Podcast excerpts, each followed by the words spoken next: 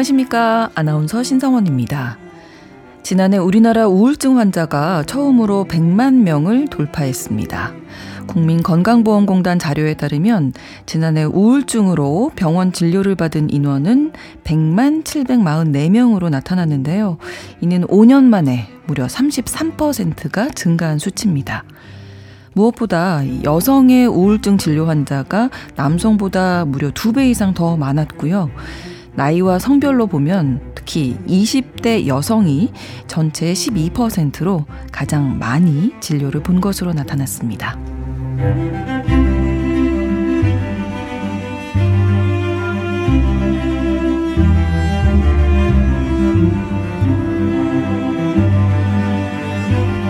이제 10월도 중순을 훌쩍 넘겼죠. 바람도 차가워지고 달력도 몇 장 남지 않은 바로 이 즈음이 괜히 마음도 불안하고 무기력해지고 이런 계절성 우울증이 많아지는 시기라고 합니다. 그래서 특별히 더 정신 건강을 챙겨야 할 것 같은데요. 사람의 마음을 들여다보고 길을 찾는 뉴스 브런치 부서 심리연구소 오늘 유부심에서는 우울증 그 중에서도 여성 우울증에 대한 이야기 나눠보겠습니다. 2023년 10월 20일 일요일 유부심 문을 열겠습니다.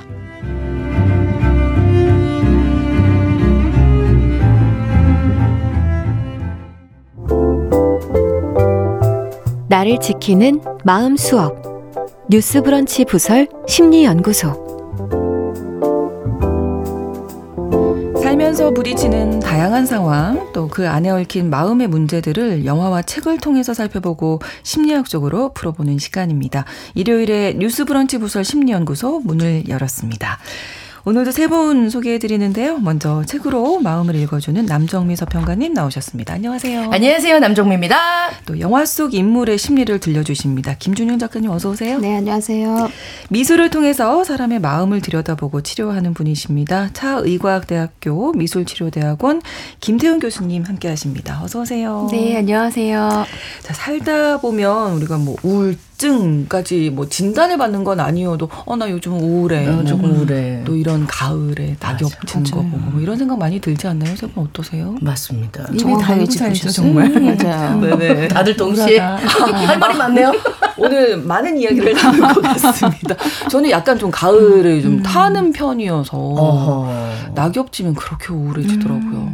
음. 그래서 이 말씀을 드렸던 맞아요. 거거든요. 저도 딱 그래요. 네, 요즘 네. 진짜 약간의 우울감이 있는 것 같아요. 그러니까 뭐 음. 아, 벌써 한 해가 또 가는구나. 또 한 살 더 먹는 게 없는데. 예.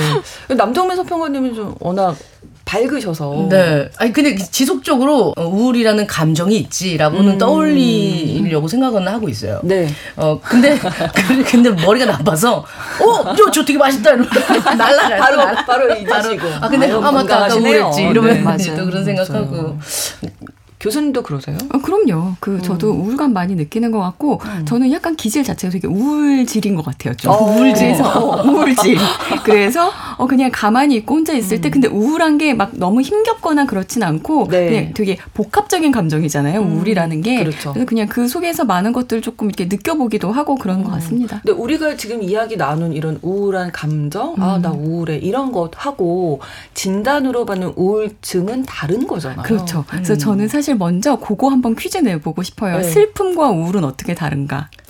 우리가. 슬프다, 우울과 뭐 슬픈 거는 약간 눈물이 나오는 것 같고 음, 네. 우울은 음, 그냥 가라앉는 거? 네, 맞아요, 맞아요. 심장 이렇게 네, 네, 맞아요. 그래서 슬픔은 어쨌든 어떤 일 때문에 정말 슬픈 마음이 정말 그 눈물이 나고 어떤 음. 슬픈 걸 느낀다면 우울은 되게 복 복합적인 감정이거든요. 그렇죠. 그래서 슬픔이 포함되어 있고 그렇죠. 공허함, 외로움, 무기력감 그리고 되게 중요한 게 무망감. 돼, 아, 해도 안 될 것 같은 마음. 아. 그리고 나 때문에 그런 거 아닌가 죄책감 그리고 또 불안 세트로 같이 다니는 불안 아.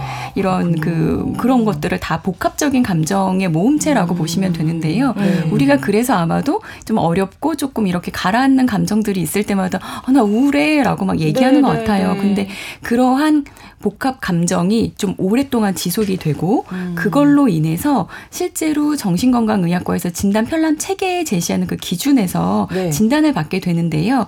어, 이럴 때 생각도 가라앉고 아까 말씀하신 것처럼 움직임도 느려지는 것뿐만 아니라 모든 게 의욕이 없어지는데 이때 행동하는 것뿐만 아니라 생각도 가라앉아요. 그래서 계속 안 좋은 생각들을 하고 그렇죠. 그러니까 생각도 생각이 많아지는데 안 좋은 생각이 많아지고 그러니까 마음이 무거워지고 정서가 무거워지고 그러니까 행동 을 못 하게 되고요. 그렇죠. 그래서 이런 분들한테 제가 느끼는 건 가라앉는다는 건 약간 어. 그 내가 주도하는 거죠. 내가 가라앉은 거잖아요. 그렇죠. 근데 환자분들을 진짜 어 주요 우울장애 MDD 진단받은 분들을 환 병원에서 뵈면 가라앉은 게 아니라 가라앉혀진 것 같은 느낌이 들어요. 그러니까 아. 뭐에 눌린 것 같이 아. 누구한테 정말 이렇게 눌려 있는 것 같은 상태로 보여지기도 해요. 진짜로 진단받고 병원 생활을 하고 계신 분들은요. 네. 근데 그런 분들이 어쨌든 진료와 어떤 처방을 통해서 치료받는 어떤 단계까지 올 때 되게 중요한 포인트가 네. 이전에는 그냥 자연스럽게 하던 그런 모든 사회적 역할을 감당하기 좀 어려워지는 지점들이 있죠. 학생이라면 학교 가는 거, 숙제하는 거, 시험 보는 거, 회사원이라면 시간 맞춰 일어나서 출근하는 거. 이게 그냥 일상적으로 했던 것 자체가 너무 어려운 일이 될 때, 음, 우리가 우울증, 음, 그 진단 받으러 병원 가보라고 하고 네. 도움 받아야 된다라고 하는 거죠. 다 하기 싫어질 때. 네. 뭐 의미가 없다고 느껴질 그쵸, 때. 그쵸. 해도 안 될 것 같고 아무 소용 없는 것처럼 느껴지는 거예요. 그렇군요. 자, 오늘 우울증, 특 별히 또 여성 우울증에 대한 이야기 나누면서 작품 속에서 만나보도록 할 텐데요. 먼저 김준영 작가님 어떤 영화 가지고 오셨는지 궁금합니다. 네, 저는 오늘 우울증 얘기하다가 너무 저희가 처질까봐 일단 코미디 영화를 좀 준비했어요. 아. 네, 2010년 11월에 개봉한 서스펜스 코미디 영화인데 2층의 악당입니다. 네. 어, 서스펜스 스릴러와 코미디, 로맨스 다양한 장르적인 재미를 한 편에 담고 있는 영화인데요. 달콤한 달콤살벌한 연인이라고 음, 많이들 네. 아시죠? 그 감독 인 손재곤 감독의 작품이고 한석규 배우, 김혜수 배우가 음. 주연을 했어요. 남편을 졸지에 갑작스럽게 잃고 우울한 감정을 까칠함으로 무장해서 살아가는 한 여인의 집에 네. 한 남자가 세입자로 들어오면서 벌어지는 이야기입니다. 네. 너무 우리가 처질까봐 또 배려를 하셨습니다. 이 이야기 나눠보고요. 남정미 서평가님 어떤 책 또 소개해 주실까요? 네, 여성. 음. 여성 우울증이라는 얘기가 딱 맞는 작품이 아닌가 하는 생각이 들어요. 김숨 작가의 장편 소설 여인들과 진화하는 적들 가지고 왔습니다. 네. 진화하지도 멸종하지도 못한 채 화석 인류로 살아갈 수밖에 없는 여인들의 이야기가 담긴 작품인데요. 작가는 유령처럼 살아갔던 대한민국의 수많은 어머니들을 작품 안에서 복원해냅니다. 어, 우리가 뭐 82년생 김지영 이런 작품을 보고 여성 우울증에 대한 얘기들 네. 되게 많이 나왔잖아요. 그렇죠. 아, 그거보다 좀 전에 나왔었던 작품이고요. 현대문학 2012년 4월호부터 11월호까지 연재가 되었고 어, 많은 분들의 사랑을 받고 2013년에 단행본으로 나왔습니다. 네, 진화하지도 멸종하지도 못한 채 화석 인류로 살아갈 수밖에 없는 여인들의 이야기라고 하셔서 더 궁금해지는데요. 네. 작품 속으로 들어가 보겠습니다. 김숨 작가의 장편 소설 여인들과 진화하는 적들 어, 주인공은 두 명의 여성이 나옵니다. 여자와 그녀입니다. 오. 책에서 시어머니를 여자라고 부르고요. 네. 며느리를 그녀라는 호칭으로 말하고 있습니다. 음. 지금 며느리는 시어머니와 함께 살아가고 있습니다. 5년 전에 일단 크게 한 아, 예, 어려움이 스물, 예상되는. 네. 어, 고부간의 갈등의 대표적인 작품이죠. 5년 전 며느리가 홈쇼핑 콜센터에서 전화 상담원으로 일하게 되면서 손자를 돌봐달라라는 어, 말씀을 전하면서 시어머니가 아들 집으로 들어오게 됩니다. 아. 어, 이렇게 동거가 시작이 됩니다. 며느리가 이렇게 얘기를 하네요. 어머님, 저희 집에 들어와서 좀 도와주시면 안 될까요? 육아랑 집안 살림 좀 도와주세요. 아, 우리 민수는 이렇게 살게 할 수는 없어요. 좋은 교육 받게 하고 커서 호의호식 하려면 지금부터 경제력 있어야죠. 아범 혼자 안 돼요. 제가 돈 벌게요. 육아하고 살림 도맡아 해주시는 비용 제가 넉넉히 챙겨 드릴 테니까요. 와주시면 안 될까요? 오, 당당하게 당당하죠? 예. 했습니다. 이 며느리는 여자의 아들, 그러니까 자신의 남편을 성에 차지 않게 생각하고 있습니다. 결혼 당시 본인은 서른둘, 슬슬 노처녀라는 얘기를 듣기 시작했지만 남편은 더 늦었어요. 서른다섯에 어찌 보면 결혼이 많이 급한 나이였고 그녀가 표현한 바로는 이 남자는 현재 이 여자 저 여자 재고 고를 주제도 그럴 처지도 아닌 상황이다. 아, 라고 생각을 합니다. 그러다 보니까 시어머니 입장 또한 결혼을 크게 반대할 상황은 아니었고요. 생활비를 벌기 위해서 시어머니는 이제 부업으로 고무대야 앞에 쭈그리고 앉아서 지퍼를 분해하면 이런 이런 이제 부업을 하고 계셨는데 이게 아, 10개당 10원을 받는 부업이었거든요. 아. 어, 시어머니 입장에서 봤을 때도 아들 집에 얹혀 살며 뭐 따로 생활비가 들어가는 것도 아니고 뭐 돈도 주겠다고 하니까 다행이겠다라는 생각이 들어서 합류를 하게 됩니다. 네, 그래서 이 그 쉽지 않다는 여자와 그녀의 시어머니와 며느리의 동거가 시작되는군요. 네, 한 집 살기가 그렇게 시작됩니다. 네. 한 달이 지나고 났습니다. 그런데 막상 수고비를 드리기로 한 날이 되자 며느리가 생각했던 것만큼 뭐 이제 여유가 있지 않은 거예요. 어느 정도 드려야겠다라고 생각한 그 금액을 드리자니 또 아까운 마음이 듭니다. 네. 이제 내가 낳은 아기가 지금 100일이 갓 지났거든요. 아이에게 들어가는 돈이 또 장난이 아닌 어, 거예요. 그렇죠. 예, 그래서 아 이거 아니야. 빼고 빼고 또 빼고 또 뺐더니 그냥 명절 때나 행사 때 어머 어머니 안녕히 계세요 이러면서 드리고 나오는 그런 예의상 드린 용돈 정도의 금액밖에 안 되는 거예요. 네. 네.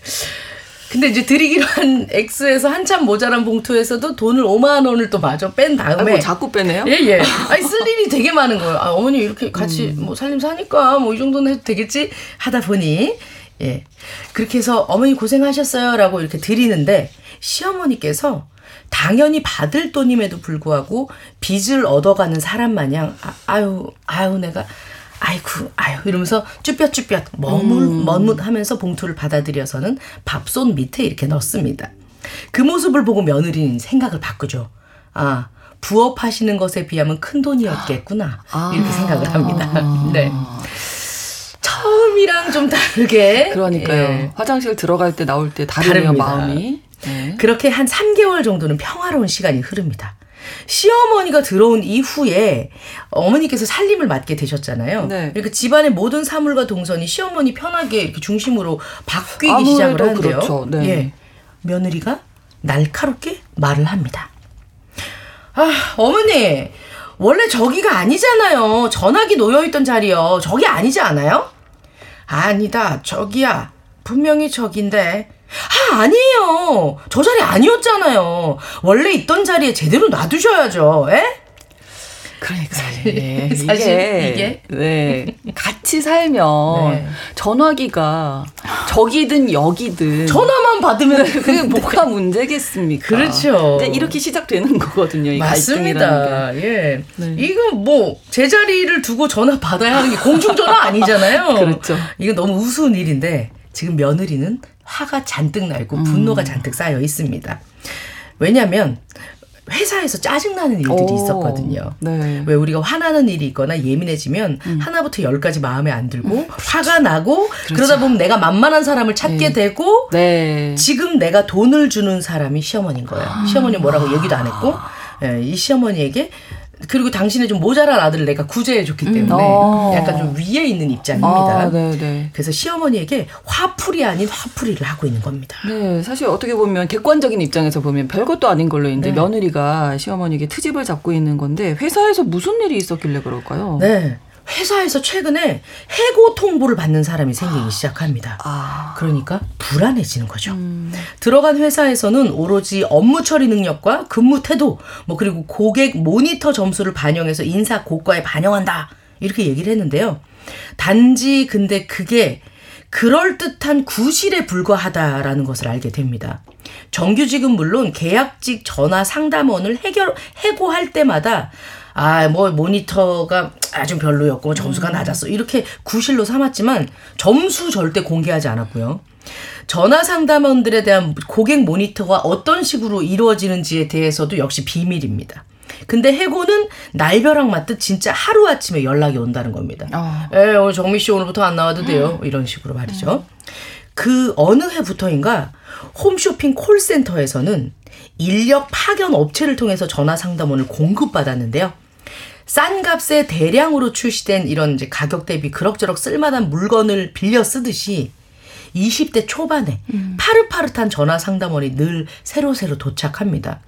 며느리 본인이 전문대를 졸업을 했거든요. 네. 그런데 이제 닷새 남짓한 교육을 통해서 콜센터 상담원으로 어 이제 이- 입사를 하는 친구들이 갖추어야 할 태도, 기술 뭐 이런 것들을 너무 잘 탑재해서 마치 신종 생물처럼 등장해서 그녀를 대신해서 오는데 전부 다 고학력자인 거예요. 아.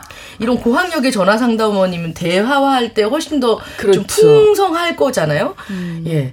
아, 본인이 언제든지 자기를 대체할 만한 사람이 대기하고 있다는 사실에 너무나 불안하고 화가 납니다. 며느리에게 남은 것이라곤 우울과 수치심, 열등감, 그리고 자기 모멸감입니다. 나 스스로를 보호하기 위해서 타인에게 적대적인 감정이 표출되고 이러한 감정은 나에게 있어서 잉여적인 존재로 전락한 이 시어머니에게 어, 분노와 짜증으로 표출이 되는 거죠. 네. 그러니까 그녀가 스트레스가 며느리가 스트레스를 받아서 집안에서 살림하는 시어머니에게 이제 화가 이쪽으로 향하게 되는 건데 근데 우리가 생각을 해보면 특히 집안 식구들 중에서 좀 약한 존재? 네. 근데 이렇게 엉뚱하게. 이렇게 음. 화가 향할 때가 있잖아요. 왜 그러는 건가요? 사실 그 책 내용 말씀해 주시면서 우리가 다 이해하지 않았어요. 네. 적절한 감정들이 처리되지 않았고 집안에 어쨌든 자기가 뭔가 상위 포식자로 존재할 수 있는 그 음. 공간에 갔을 때에는 힘을 발휘하는 것들인데요. 대상이 부적절하게 대상에게 이렇게 가 닿은 건데 이 시어머니가 안 계셨다면은 어린 아들에게 그게 향했을 수도 어, 있잖아요. 맞아요. 그런데 저는 사실은 이렇게 대상 을 잘못 가서 이렇게 감정을 처리하는 것들에 대해서 네. 우리가 다 알고 있어요. 책을 읽으면서 어 그렇겠지라고 음, 하는데 네. 왜 그런지에 대한 것 대상을 잘못 그 이렇게 저 대상에게 감정을 처리하는 게 잘못된 게 아니라 사실은 그런 식으로 감정을 처리하는 게 잘못됐다는 거를 느껴보면 어떨까 싶어요. 음. 열등감을 느꼈고 잘릴까봐 두려움을 느꼈고 네. 그리고 또 애를 낳고 나니 잘 살아보겠다고 노력해서 어쨌든 회사를 얻었던 그 사람의 노력이 있는데 네. 그게 아무것도 아닌 것처럼 되어버릴까 하는 어떤 삶에 대한 억울함 같은 게 있을 거잖아요. 그런 걸 알아차려주는 단계가 없어요. 아. 우리는. 아. 그냥 그냥 그거를 견디면서 그냥 퇴근해가지고 아우 이건 왜 여기 있고 아우 이건 왜 여기 있어 예, 성가시고 불편한 감정을 그저 표출할 뿐이지 아 내가 오늘 회사에서 느낀 게 아 조금 어 자존심 좀 상했다 음. 오늘 또 저 사람 저렇게 나한테 말하네 어 저렇게 말하면 안 되는 건데 어 저 사람 왜 저러지?라고 적절하게 내가 지금 어떤 상황인지 어떤 감정인지를 잘 알아차리는 단계가 없는 거고 그리고 우리나라 사람들이 잘 느껴도 사실 알아차려도 어떻게 풀어야 될지를 몰라요. 맞아요, 맞아요, 맞아요. 그래서 건강한 방식으로 감정을 뭐 알았단들 뭐그 어, 시어머니한테 표현한 게 잘못된 거가 아니라 아. 사실은 그 감정을 풀어내는 누군가에게 거. 어. 풀어내는 게 아니라 음. 건강한 방식으로 좀 풀어내는 게 뭐가 있을까 그런 것들이 현대인들한테는 이제 모두에게 주어진 숙제인 것 같아요. 그러네요. 그러니까 하루를 지나면서 그 음. 하루 동안 느꼈던 나의 특히 이제 부정적인 맞아요. 예, 감정들을 좀 알아차리는 게 중요한 맞아요. 거군요. 내가 오늘 그랬어. 아유 애썼다 태연아. 아, 그래도 아, 어, 네. 그래도 또 그 중에 또 그거는 또 재밌었던 것 같아. 음. 뭐 이렇게 좀 생, 아. 슬픈 걸 생각하고 어려웠던 것들을 알아차리면 그럼에도 불구하고 괜찮았던 것도 보이기 시작해요. 그렇군요. 음, 네. 네. 앞서서 그 우울증의 전 단계 이제 부정적인 감정들을 종합 집합체라고 말씀해 맞아요. 주셨는데 네. 아까 그렇게 소개해 주셨잖아요. 음. 며느리에게 남은 네. 거 우울과 수치심, 열등감, 자기 모멸감 이런 걸 느끼는 며느리인데 자 이제 뭐 사실 이 상황은 좀 스트레스 받는 상황일 것 같아요. 너무나 불안하니까 언제든 이제 일자리를 위협받고 있잖아요. 다시 소설 속으로 어떻게 또 풀어 나갈지 들어가 보겠습니다. 며느리는 요런 생각을 합니다. 아휴, 정이 안 가, 정이. 아, 정말. 같이 산 지 5년이 되었지만 며느리와 시어머니 사이에는 어떠한 정도 생겨나지 않았습니다. 며느리가 어머니를 어떻게 생각하고 있냐면요. 렌탈 서비스로 빌려 쓰는 비데나 정수기 같은 그런 가전제품처럼 사용기간이 정해져 있는 것 같은 그런 착각까지 든다니까. 결국 출산 예정일 닷새 앞둔 날까지 마을버스에 지하철을 두 번이나 갈아타고 출퇴근을 하고 크래커를 입에서 녹여 먹으면서 입덧을 견뎌야 했던 며느리였는데 회사에서 잘리고 맙니다. 아, 아유. 그렇게 됐군요. 그러면 네. 이제 시어머니 좀 힘드시겠네요. 그렇죠. 그리고 이제 시어머니한테 돈은 드리겠다고 했는데 어, 나는 그렇죠. 일을 안 하고 있는 상황이잖아요. 어 떻게 해야 근데 되나. 시어머니가 집을 뺏어 들어온 상황이라서 네. 또 나가시라고 얘기를 할 수가 없어요. 왜냐면 음. 어머니가 집 팔고 가지고 들어온 돈을 남편이 사업한다고 다 써버렸어요. 그래서 어쩔 수 없이 이렇게 에, 불편한 동거가 계속되고 있습니다. 네. 그런데 시어머니도 장난이 아니죠. 요즘 왜 그 며느리 등살에 못 네, 이겨서 네. 아, 아예 안 봐준다 하는 어머니들도 많고요. 맞아요. 이 무렵 시어머니도 마음의 상처가 큽니다. 침이 말라가는 병 때문에 소가리를 지금 하고 계시거든요. 오. 병원을 가는데 의사가 이런 얘기를 하네요. 에, 침이 고갈되는 구강 건조증입니다. 우리 침이 이게 굉장히 중요한 역할을 하거든요. 침을 이루는 구성 중에 약 한 99.4% 정도가 물이 이렇게 차지하고 있고 1%도 안 되는 나머지 0.6%에 해당하는 성분들의 결정적인 역할들이 다 담겨 있습니다. 소화를 돕는 점액 효소, 뭐 효소, 나트륨, 칼륨, 염화물, 마그네슘, 중탄산염, 인산염, 뭐 엄청 중요한 물질들로 이루어진 전해질들이 거기 들어 있습니다. 아, 이거 피곤하시겠는데요? 시어머니의 입이 말라갑니다. 입안에 침이 마르면서 이 굉장히 중요한 역할을 한다고 했잖아요. 네. 침이. 네. 입안에 침이 마르니까 시어머니 몸 또한 침처럼 어쩌면 침보다 더 말라가고 있습니다. 어머니의 우울증은 몸으로 이렇게 발현이 되는 겁니다. 그래서 며느리한테 얘기를 했어요. 아, 병원을 갔다 왔더니 내가 구강 건조증이라는구나. 아, 네. 오. 솔직히 며느리는요. 네. 어머니 입에서 침이 마르건 말건 사실 별 중요하지 않아요. 걱정되지 않습니다. 더 솔직히 걱정되면 침이 마르는 그런 증상이 뭔데? 아 됐어. 근데 얼만데요? 병, 아, 병원비하고 네네네. 약값이 훨씬 더 중요해요. 너무 악한 거 아닌가요? 갑자기 미운 마음이. 그러게요. 근데 씁쓸하지만 사실 어르신들이 이제 병에 걸리셨다 하면 뭐 이런 병원비 뭐 이런 것들을 또 걱정할 수밖에 없는 게 그녀로서는 또 책임을 지고 지금. 예 실업이- 일자리도 그런 상황이니까. 상황이고 예 현실이죠 뭐. 맞습니다. 모처럼 둘이 앉아서 이야기할 상황에도 사실 이게 못해드리면 어, 죄송해요 이런 얘기가 나와야 되는데 네, 네. 아, 그렇게 하고 싶지도 않고 또 안 되는군요. 예, 안 되니까 억지러운 상황에서 어 둘이 같이 있는 자리에서도 온 몸으로 상처를 줍니다. 아유 텔레비전 보니까 뭐 그러고 보면 동물들이 이렇게 서로의 상처를 혀로 핥아주고 뭐 이러는 행위가 상처를 서로 핥고 핥고 막 침 발라주고 이런 행위가 오히려 이제 고등한 행위가 아닌가 싶다. 하등한 행위가 아니라 고등한 거라고요? 아니 그럼 어머니 논리대로라면 침팬지가 인간보다 고등하다는 거예요? 아니 개미도 뭐 물고기도 나비도 벌도 연구해 보면 인간보다 고등한 면들이 있지 않겠어? 어떤 면이요?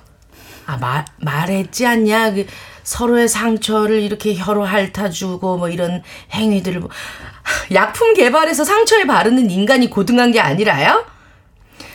신맛, 짠맛 죄다 귀신같이 느끼는 혀로 응? 이렇게 긁히고 까진 상처 느끼면서 아유 빨리 아물어라 이러면서 이렇게 혀로 핥고 하는 거 어머니 그래서 그러신 거예요? 그래서 민수 이마에 난 종기에 더럽게 침 바르신 거예요? 아니 그럼 아예 혀로 핥아주지 그러셨어요. 침이 흥건히 묻도록 그냥 혀로 핥아주시지 왜요? 와, 이 일이 점점 커지네요. 하나부터 열까지 다 마음에 안 들어요 아, 지금. 예. 아, 어머니는 어머니대로 많이 힘드실 거고 모멸감 좀 느끼셨을 것 같고 네. 와, 며느리 계속 공격하는데 이게 어 자기 일자리가 지금 불안하다 보니까 이게 자꾸 이쪽으로 가는 거잖아요. 네. 맞습니다. 예. 어떻게 보셨어요, 교수님?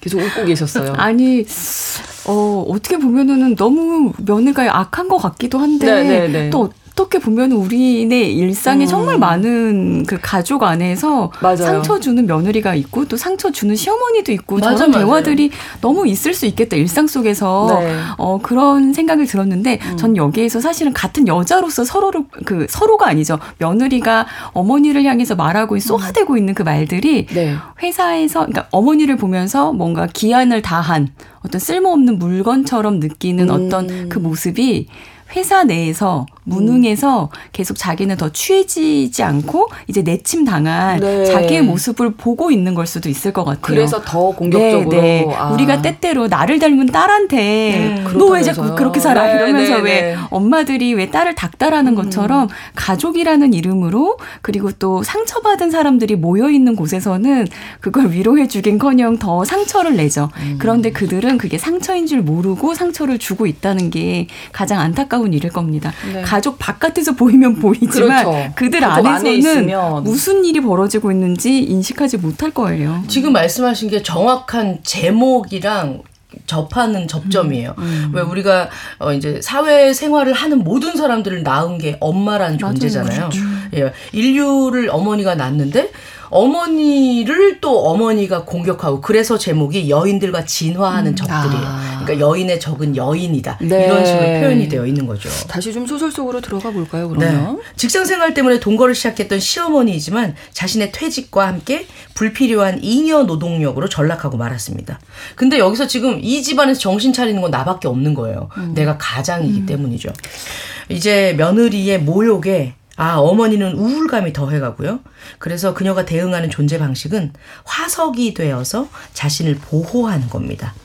천천히 화석 인류가 되길 자처하면서까지 얻고자 하는 어머니가 찾고자 하는 그런 진실은 무엇이었을까요? 언제든지 교체 가능한 일회용품처럼 쓰이고 버려지는 저임금의 하위 서비스 직업이었던 며느리. 이 분노도 이해가 가고요. 네. 경제적인 가치에 치민이 되어서 훼손이 되어버린 이 어머니. 의 존재의 가치도 매우 슬픕니다. 이해가 가죠. 어머니와 어머니들 사이에서 착취를 넘어선 공존은 과연 가능할지 김숨 작가의 장편 소설 여인들과 진화하는 적들에서 확인하십시오. 이 화석이 됐다 이런 표현도 있었는데, 그러니까 이거 참고 그냥 묵묵히 견뎌내시는 건데 이거 좀 드러내는 게 우울로. 가기는 좀 막을 수 있는 게 아닌가. 네, 저는 화석이라는 제목이 정말 약간 놀라웠던 것 어. 같아요. 그 그리고 침샘이 말라가는 병도요. 네, 네, 네. 왜냐하면은 그 정말 우울하신 분들을 뵈면은 정말 건조하다라는 느낌, 어, 어. 가을에 낙엽 같다라는 느낌이 들어서 음. 때때로 재료들을 되게 풍성하고 왜 그 비옥한 토양으로 미술치료 작업을 할 때도 있거든요. 아. 그런 약간 온기를 느끼거나 약간 그 수분감을 네, 네. 드리고 싶은 마음들도 아. 막 있는 거예요. 근데 여기서 보면 저는 이 글을 읽으면서 되게 상실감에 대한 것들을 좀 느꼈던 것 같아요. 자기처럼 살게 하고 싶지 않아서 열심히 일하면서 직장에 나갔던 여자가 직장을 상실해. 그리고 그 내 아들이 좀 부족하니까 며느리를 도와서 살아보고자 좋은 관계를 위해서 여기 같이 살았지만 꿈꿨던 미래를 상실한 아. 노인 그리고 건강을 점점 상실해 가. 그럼 이분들한테 지금 필요한 건 뭐냐면 내가 무엇을 상실했는지에 대해서 알고 그걸 위- 애도해야 돼요. 내가 아. 잃은 것에 대해서. 아, 네, 네. 근데 우리는 그런 단계를 잘 밟지 않아요. 그렇죠. 이게 없으니 뭘 더 하면 더 잘 살 수 있을까? 라는 부분에 어, 더 초점을 맞추곤 사는데 그게 저는 우리가 우울하게 자꾸 살아가게 되는 이유인 것 같아요. 음. 내가 잃은 것에 대해 알아차리고 원하는 것을 이루지 못했던 것에 대해 네. 충분히 애도하고 나를 위로해주고 서로를 위로하는 그런 시간들이 너무 필요할 것 같습니다. 음, 그러게요. 그래서 미술 치료에서 약간 이거 비유하자면은 네. 화석으로 굳어지기 전에 그 안에 있는 보드라운 음. 그 살들을 만나서 네. 더 굳어지기 전에 미술 치료 작업을 하는 게 필요한 거예요. 아, 그러네요. 그래서- 그러니까 빨리 병원에 좀 가보시고 치료를 받으셔야 네, 네, 된다. 네. 그래서 그 화석이 되기 화석이 되면은 화석이 된 것처럼 보이지만 사실 그 안을 들여다보면 저희 화병 기억하세요? 네. 그 안은 엄청 뜨거운 그 용암이. 끓고 있을 수 있어요. 그래서 어, 화석으로 굳기 전에 그 안에 어느 정도의 온도에 어느 정도의 질감으로 이게 숨쉬고 있는 살갗이 있을지 네. 이렇게 만나보는 경험 해보는 거 너무 좋을 것 같아요. 네. 본인과 이야기 해보십시오. 네. 물기와 온기가 중요하다는 말씀 들려드렸습니다. 김순 작가의 소설 여인들과 진화하는 적들 먼저 만나봤고요. 잠시 노래 들려드리고 여성 우울증에 대한 이야기 이어가겠습니다. 노래는 최유리의 숲입니다. 마음의 근력을 키웁니다. 뉴스브런치 부설 심리연구소 뉴스브런치 부설 심리연구소 유부심입니다. 차의과학대학교 미술치료대학원 김태현 교수님, 또 남정미 서평가님, 김준영 작가님과 함께 오늘 여성 우울증에 대한 이야기 나누고 있습니다. 자, 우리 사회에서 여성들이 우울감 뭐 많이 느낀다 이런 얘기는 여러 번 저희가 나눴는데요. 특히 그 자료들을 보니까 여성 20대 여성들 우울증이 가장 높았다고 해서 왜 그렇다고 보세요? 20대 저는 이게 코로나에 가장 음. 그 이슈가 있을 것 같아요. 20대 여성들이 뭔가 꿈꿨던 직장 생활이나 대학 네, 생활이나 네. 이런 것들을 하지 못했고 구직 활동이나 이런 데서 어, 어려움이 생각보다 있었죠. 어려움이 있을 것 음. 같다는 생각을 합니다. 하지만 이 조사를 보면서 40대인 내 우울에 대해서 왜 아무도 답해주지 않지? 라는 생각이 좀 들기는 나도 했어요. 우울한데. 아, 그렇죠. 그 다음이 또 60대라고 네, 네. 하더라고요. 음, 전 요거 잠깐 생각해 봤는데 20대 여성의 엄마가 60대일까? 라는 것도 어. 잠깐 생각해 아, 보고요. 그럴 수도 있겠네요. 그리고 50대? 이게 비슷한 연령대 그러니까 그 돌봄의 패턴이요. 아. 우리나라 사회에서 여성에게 주는 어떤 담론이 있잖아요. 네, 네. 뭔가 그 공부도 하- 잘하고 싹싹하고 뭔가 사회적으로도 뭐 어느 정도는 성공을 해야 네, 되고 네. 나이가 들면 뭐 결혼하고, 자녀를 어, 예, 겨- 아이들을. 뭐 낳고 또 뭐 60대가 되면 뭐 손주를 양육하는 걸 도와주고 음. 뭐 이런 것들 안에서 여성에게 주어지는 어떤 돌봄 부담에 대한 이야기들이 아닌가 뭐 이런 생각 해봤어요. 네, 음. 그 전체적으로 다들 아까 40대인 나는 왜 빼놓나 말씀하셨는데 전체적으로 다들 좀 네. 우울하지 않나. 그럼 우리 여기 네명 빠진 거네요. 지금 조사했어. 네. 아니, 그 시기가 한참 바쁘게 살 때잖아요. 그렇죠. 아, 우울감을 얘기하기보다는 네, 네. 지금 사- 생계가 너무 처절하니까 매일매일 살아가기가 그쵸, 좀 전쟁이다. 하니까. 이런 생각이 좀 들기도 하는데. 그래서 빼줬다. 참 너무 안타깝습니다. 이 이야기 나누다 보니까 여성들이 참 우울감을 많이 느끼고 음. 있구나 이런 생각하게 되는데 이번에 영화로 가보겠습니다. 아까 이제 네. 코미디 영화 준비하셨다고 네. 하셨어요. 조금은 웃어 볼까요? 그러면? 아, 웃기도 하지만 우울에 대한 아주 적나라한 증상이 나오고 있어요. 예. 예, 어쨌든 영화의 시작은 이렇습니다. 이게 처, 어, 내가 이게 처음이라서 어떨지 모르겠다면서 창인 한석규 배우에게 찾아온 한 남자로부터 이야기가 시작해요. 어, 네. 그는 아 내가 되게 귀한 도자기를 하나 갖고 있는데 청화 용문 닭이라고 오. 명나라 귀족들이 쓰던 찻잔이고 일본에서 3억엔에 찾는다면서 입을 열어요. 네. 광저우에 갔다가 우연히 어느 중국 영감에게 샀는데 한국에 들어오자마자 그 영감이 공안에게 잡혀갔다는 거예요. 문화재 밀반출로. 어. 그러니까 그게 정말 귀한 건 거예요. 그리고 그 자리는 사실 도자기 그 밀거래, 암거래가 이루어지는 현장이었던 거죠. 네. 그래서 그 남자가 얘기를 합니다. 아, 나 귀중한 문화재를 굉장히 헐값에 샀다. 너무너무 좋아하면서, 아, 그런데 이걸 처분을 하려고 하니까 이런 걸 안 해봐서 이렇게 얘기를 하니까 갑자기 창인이 화를 막 내면서 그 물건의 소재를 내가 알려고 얼마나 고생을 했는데 그걸 오. 네가 차지했냐면서 화를 내고 있고 그 남자를 협박하면서 그거 대체 어딨냐 이렇게 얘기를 하는 거예요. 그러니까 네. 겁먹은 남자가 아무도 모르게 나 집에 숨겼다. 하는 그 순간에 바로 경찰이 현장을 덮칩니다. 어. 그러니까 남자는 정신없이 도망을 치고 창이나 아우 할 수 없다 이렇게 경찰에 잡혀가는데 네. 도망쳤던 그 남자가 난간에 매달려 있다가 갑자기 건물에 그 난간에 더 매달린 철제가 떨어지면서 건물에서 떨어져서 사망을 하게 돼요. 네. 그리고 창희는 감옥에 갑니다. 그리고 영화는 갑자기 모녀의 모습을 비춰줘요. 이 모녀가 그러면 주요 인물 중에. 그쵸 주요 인물이죠. 네. 그러니까 그 모녀는 툭 하면 눈물, 입만 열면 독서를 내뿜는 연주, 김혜수 배우가 맡았어요. 아. 연주와 외모 콤플렉스에 사로잡힌 사춘기 연주 딸 성아예요. 아, 여기 또 쉽지 않겠네요. 그렇죠. 연주는 갑작스럽게 남편이 죽었어요. 아. 사실 그 매달린 남자가 연주의 남편이었던 거죠. 아, 그렇군요. 네, 그렇게 죽고 갑자기 빚더미에 앉게 됐고 게다가 사춘기 딸은 말썽을 부리고 매일 가게에 나가서 일은 하지만 빚더미는 줄어들지 않고 하루하루 아주 지쳐 있어요. 그래서 신경정신과도 찾아가는데 괜히 의사에게 짜증이나 부립니다. 그러니까 하자마자 그래요. 네. 요즘 반감기인지 약을 먹으나 안 먹으나 똑같은 것 같아요. 음. 그 의사가 술을 안 드시면 요즘에도 못 주무시냐 그러니까 아 나는 술을 와인만 마셔요 소주 같은 거 먹는 거 아니라고요 이렇게 얘기를 하면서 그건 우울감이 아니잖아요 이렇게 반박을 해요 그 의사가 아 주위 사람들에게 짜증을 내고 독서를 뱉고 후회하고 이런 일을 반복하는 것 때문에도 우울감을 느낄 수 있어요 이렇게 얘기를 어. 하니까 연주가 선생님을 보면서 제발 그렇게 째려보지 마세요 면도날이 날아올 것 같아 요 이런 말 실례인데 선생님 눈빛이 너무 안 좋아요 짜증내, 짜증내. 무슨 말을 하려고 해도 할 수가 없잖아요. 이러면서 어. 괜히 의사에게 짜증을 냅니다. 아, 이게 좀 증상인 것 그렇죠. 같네요. 굉장히 그러, 그러면서 어 나는 선생님이 여의사인 줄 알고 들어왔는데 남자 의사냐면서 선생님이 바꿀 수도 없는 문제를 가지고 괜히 이상한 소리를 합니다. 네, 이런 환자 보셨나요? 좀 많이 웃으시는데. 아니 교수님. 교과서에 나오는 아, 그? 네, 되게 이런 대사들이 많이 있는데요. 어. 보통 이거는 그 상담 과정에서 저항의 과정이라고 하고 아. 내담자의 어떤 무의식적인 걸 탐색하려고 할 때 상담사가 어떤 걸 시도할 때 스스로 내면에서 억압된 것들이 막 나올까봐에 대해서 그냥 무의식적으로 이걸 저항하고 있는 것들이어서 거기에 다 그런 모습들이 들어가요. 괜히 뭐 치료사가 어 그렇다고 하는데 뭐 어떠세요? 아니요, 난 그렇게 말한 적이 없는데요. 하면서 논쟁하려고 하는 모습, 괜히 자기가 돈 내고 왔으면서 적대적인 모습을 취하는 거, 그리고 문제를 축소하죠. 그래서 가족 안에서 좀 어려움이 있으시다는 거죠?라고 하면은. 그렇게 많진 않고요.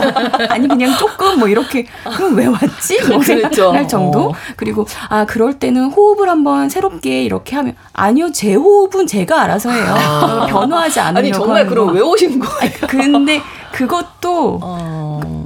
이런, 이런 단계를 사실은 상담사들은 반가워할 때도 있어요. 아. 이제 요런 단계가 지나가면은 치료 단계로 들어서는 거니까요. 아. 네, 그래서 요런 것들 보면서 어, 뭔가 초기에 저런 것들은 어떻게 뭐 대처해야 된다, 뭐 이렇게 공부했던 음. 그런 대사들이 그대로 나와요. 거기서 아마 정신과 이름, 의사 이름 가지고도 뭐라고 하거든요. 네. 아 이름도 음, 근데 진짜 이게 막 분노 게이지가 굉장히 높은 상황이잖아요, 지금. 네. 뭐 외계인이 이들 때문에 지구를 못 쳐들어온다는 사춘기 딸과 음. 그리고 사춘기 딸도 숨 죽여 지나간다는 갱년기 엄마. 세- 갱년기 사춘기면 갱년기 이긴다, 이긴다 그러잖아요. 하더라고요. 예, 예, 그런 얘기 있어요. 근데 이런 분들이 이제 우울감 느끼시는 분들이 그림을 보면 어때요? 어떤 식으로 많이 저는? 우울감 있는 분들이 일단 미술 치료 나오시면은 온 거에 엄청 칭찬해 드리고요. 신발 신고 나오신 거에 너무너무 감사하다. 시간 맞춰 온 거에 대해서 어 일단은 너무 감사하고 일단 그렇게 오기 시작했으면은 마음에서는 모든 게 저는 이제 다 됐다 약간 이렇게 아. 느껴지기도 해요. 이런 분들의 특징이 어 그림 작게 그리세요. 그리고 그래서 도화지 같은 거를 큰걸 드리지 않아요. 너무 앞 내가 사는 거 힘들어 죽겠는데 아. 도화지도 너무 크면 아, 뭘 또 하라고요.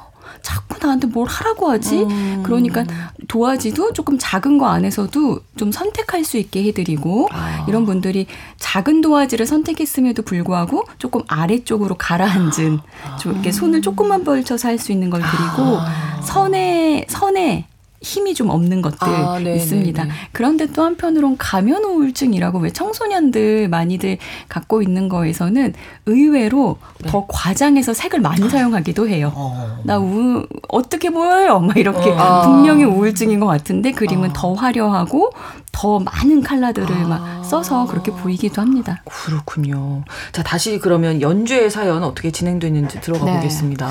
연주는 사실 이제 졸지에 과부가 됐잖아요. 그렇죠. 그리고 돈은 구가니까 이제 2층 방을 새를 놓은 상황이에요. 네. 그런데 잘 안 나가요. 워낙 집이 외진돼 있거든요. 음. 그런데 모녀 앞에 이제 감옥에서 나온 창인이 나타나서 나는 작가다.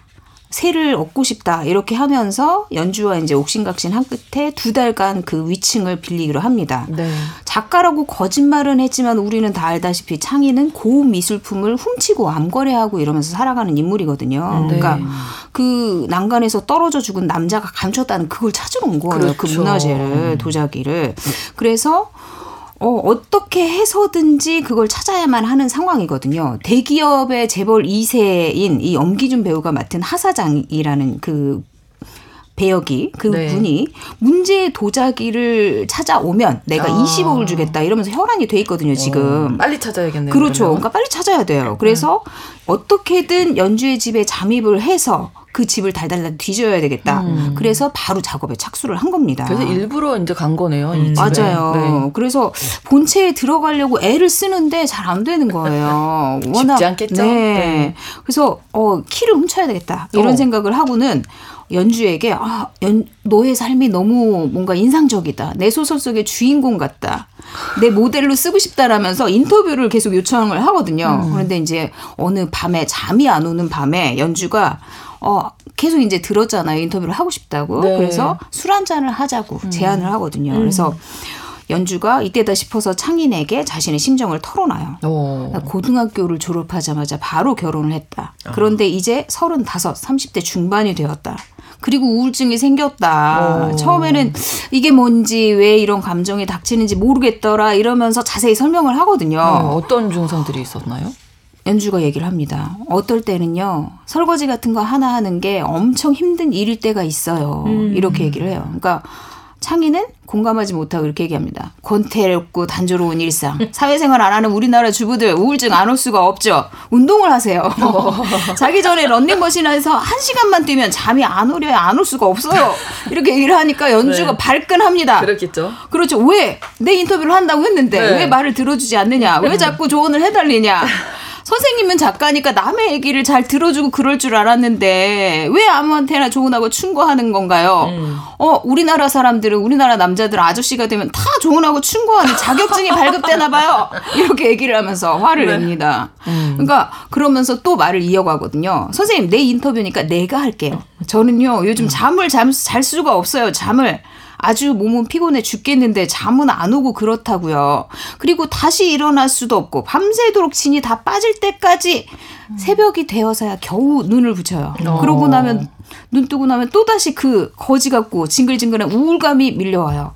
빨리 침대에서 나가야 되는데 샤워부터 하고 빨리 애 학교 보내야 되는데 일단 설거지부터 해야 하는데 그냥 누운 채 울고만 있다고요. 어. 끔찍한 하루가 또 이렇게 시작이 되는구나. 어, 할 일은 많은데 그렇죠. 일을 못 하겠다. 뭐 우울의 증상들이 이제 본인의 증상들을 설명을 했는데 이게 두 사람의 생각, 목적이 다 다른 거잖아요. 창인과 연주 둘의 관계가 어떤 식으로 계속될지 또 들어보겠습니다. 이렇게 갑자기 이제 감정을 쏟아낸 연주가 급히 들어가겠다고 하면서 얘기를 하니까 창인 갑자기 당황하는 거죠. 네. 아직 키를 복사를 못했거든요. 시간이 없었어요. 네, 연주가 집에 가려고 하니까 얼떨결에 키스를 하면서 연주를 유혹해요. 그래서 둘이 오. 하룻밤을 함께하게 됩니다. 오. 그리고 나서 그 다음 날 키 복사에 성공을 해서 음. 연주와 딸이 외출한 사이에 1층에 잠입을 해서 지하실에 들어가는데 막 도자기를 찾는 와중에 연주가 갑자기 또 들어와요. 그리고 나서 학교에 있어야 될 딸이 또 들어와요. 그러다 보니까 계속 지하에 이틀이나 갇혀 있게 됩니다. 그리고 몰골로 겨우겨우 탈출을 하는데 네. 연주는 연주가 그렇게 얘기했었거든요. 하룻밤을 보내고 나서 우리 없었던 일로 하자. 어. 그런데 창인이 몰골로 나타난 거예요. 전화도 안 받고 있다가. 아, 이 남자 상처받았구나. 그렇죠. 이렇게 오해를 하는 거죠. 그래서 어. 실연의 아픔으로 이렇게 되었군요. 이러고 마음을 활짝 엽니다. 아, 예. 나를 정, 정말 사랑하는구나 이 남자가. 음, 그럼 어떻게 되나요? 그 그래서? 연인이 된 이후에 이제 창인과 함께 있고 싶으니까 계속 출근하지 말까? 이러면 창인은 현대 여성은 일하는 게 아름다운 거라면 출근을 해라. 이렇게 얘기를 하고 또 연주 딸은 학교 가기 싫다고 맨날 이 그래요. 비는 법이 없군요. 그렇죠. 그러니까 창의는 속이 타죠. 학생은 학교에 가야 된다. 이러면서 쫓아내고. 네. 그럼 그런데 어느 날 그 창인이 아직 훔치지도 못했는데 집에 강도가 드는 사건이 벌어져요. 그러니까 어. 창인이 일을 더디게 하니까 그 재벌 2세가 마음이 급하니까 깡패들을 시켜서 집을 털게 한 거예요. 어. 그런데 결국 도자기는 못 찾고 그 사건 으로 경찰에서 창인을 의심하게 되거든요. 음. 그리고 창인이 작가가 아닌 사실도 드러나게 됩니다. 아. 그러니까 연주도 알게 됐겠죠. 네, 그러니까 네. 연주도 아, 창인이 뭔가 이상하다 이래서 창인이 처음에 세입자로 들어오기 전에 명함을 줬거든요. 음. 그 출판사와 뭐 소설가라면서 그 그래서 그 명함의 주소를 찾아가 보는데 네. 출판사가 아니라 차- 성석의 고물상인 거예요. 에이. 그러니까 집에 돌아오니까 그 반감이랑 배신감 이런 게 얼마나 크겠어요. 그럼요. 그러니까 연주가 늙은 제비에게 내가 걸려든 거냐. 뭐 어떻게 보면 목적이 그렇죠. 있었으니까 제비 맞아요. 그래서 막 몰아 세웁니다. 예, 예. 결말은 어떻게 되나요? 그러면 사실 창의는 도자기는 많이 찾았는데도 보이지 않고 상황은 점점 꼬, 꼬이기만 음. 하고 또 경찰에서는 창의를 심 하고 재벌 2세와 깡패들까지 날리고 이러니까 뭔가 출구가 필요하잖아요. 그래서 네. 결국 연주에게 모든 사실을 털어놔요. 너네 집에 문화재급 도자기가 있으니까 그걸 어. 찾아서 우리가 반씩 나누자. 아, 네. 이렇게. 그런데 연주가 그 사실을 알고 아 그 돈 내가 다 가져야지 이런 생각 안 하겠습니까? 그래서 그렇죠. 창인의 뒤통수를 치면서 그를 경찰에 신고해 버려요. 그래서 창인은 다시 교도소에 가게 됩니다. 어. 그리고 얼마간의 시간이 흐른 후에 둘이 다시 만나거든요. 그리고 그 상황에서 창희는 우울증과 불면증에 시달리고 연주는 완전히 우울증에 나은 상태로 나았어요? 둘이 만나요. 어, 우울증이 이쪽으로 갔네요. 그렇죠. 그 결말은 또 영화에서 확인해 주시면 아, 결말이 궁금했는데. 자, 그럼 오늘 여성 우울증에 대한 이야기 나눴잖아요. 이제 연주가 아마 대표적인 그 증상을 얘기해 주는 것 같은데. 우울증. 그러면 여성 우울증 낫는 법은 남성 우울증에게 넘겨라. 그건 아닐 것이고. 그렇죠. 우울증 어떻게 네, 좀 예방할 수 있는지. 네, 우울증 예방하는. 거는 정말 너무 잘 먹고 네. 잘 자고 어 그 잘잘 먹고 잘 자는 건데 네. 두 개가 잘 안 되거든요. 그렇죠. 네. 그래서 잘 잘 수 있게 하는 것 중에 하나가 네. 정말로 햇빛을 보면서 조금 바깥에 나가서 걷는 거예요. 어, 창의는 얘기가 많네요. 맞아요. 운동을 사실은 그런데 네. 더 되기 전에 그렇게까지 몸이 막 그 침대 밑으로 깔아앉는 음. 것 같은 느낌이 들기 전에는 네. 조금 그런 게 도움이 될수 음. 있고 그러니까 예방이니까요. 네. 예방에서는 좀 걷고 어 그리고 그 시간에 맞춰서 자려고 노력하고 아. 이그 사이클을 잘 만들어 놓는 게 정말 도움이 됩니다. 네. 그리고 정말로 우울증은 약으로 그, 그 도움받는 게 가장 좋고 음. 아. 약을 통해서 치료받고 더불어 상담이나 뭐 미술 치료 같이 받는 것도 도움이 되죠. 미술 치료가 특히 좀 많이 도움이 된다고 들었어요. 네, 네. 사실 이게 감각적 작업이기 때문에 네. 어, 볼 수 있는 형태로 뭐가 만들어지잖아요. 그렇죠. 어, 그 우울증 환자들이 모든 게 다 의미 없다라고 하지만 뭘 했더니 눈에 보여. 어, 의미 있는. 뭔가가 네, 네. 만들어졌죠. 뭐 네. 꼴랑 이게 뭐예요라고 하지만 음, 내가 열심히 한 거네 이렇게 보이는 뭐가 생겨 시각적으로 환기가 되고 그리고 저는 그래서 우울증 환자분들이 올 때는 아로마도 좀 선택해서 후각적으로도 잠깐 이 공간에 왔을 때 환기가 될 수 있게 좀 어. 하는 것 같아요. 네. 그리고 두꺼운 붓이나 두꺼운 펜을 통해서 내가 몇 번 움직였더니 어머나 이 도화지 안에 이렇게 아름다운 색깔이 칠해졌네. 어. 내가 조금만 해도 크게 달라지는 것을 보게 하는 것. 그리고 세 번째가 제일 중요한데 네. 미술 안에 나의 모습이 드러나거든요. 음. 그럼 내가 이렇게 슬픈 모습이에요. 내가 이런 길 잃은 고양이에요. 뭐 이런 모습들이 얘기하시는데 그 그림을 거리를 두고 바라보는 거예요. 어. 그럼 어떤 장면이 일어나냐면 우울한 나를 바라보는 내가 있어요. 아. 그냥 나는 항상 우울에 갇혀 있습니다. 우울이 내가 늪에 빠졌어요라고 하는데 늪에 빠졌다고 말하는 나를 바라보는 중요하죠. 그런 시각적으로 객관화되는 거가 매우 중요한 과정입니다. 네. 네, 좀 뭔가 감각을 일깨우는 네. 게 중요할 것 같습니다. 오늘 뉴스 브런치 부서 심리연구소에서 여성 우울증에 대해서 다뤄봤고요. 주제와 관련해서 소설 김숨 작가의 여인들과 진화하는 적들, 또 영화는 2층의 악당 소개 해 드렸습니다. 오늘도 뉴부심 세 분과 함께 했습니다. 김준현 작가님, 남정미 서평가님, 김태훈 교수님 세 분과 함께 했고요. 다음 주에 또 뵙겠습니다. 오늘 고맙습니다. 고맙습니다. 마무리하면서 정미라의 노래 그런 밤들 전해드리겠습니다. 일요일 11시 5분에는 유부심, 평일에는 뉴스 브런치 청취해 주세요. 저는 아나운서 신성원이었습니다. 고맙습니다.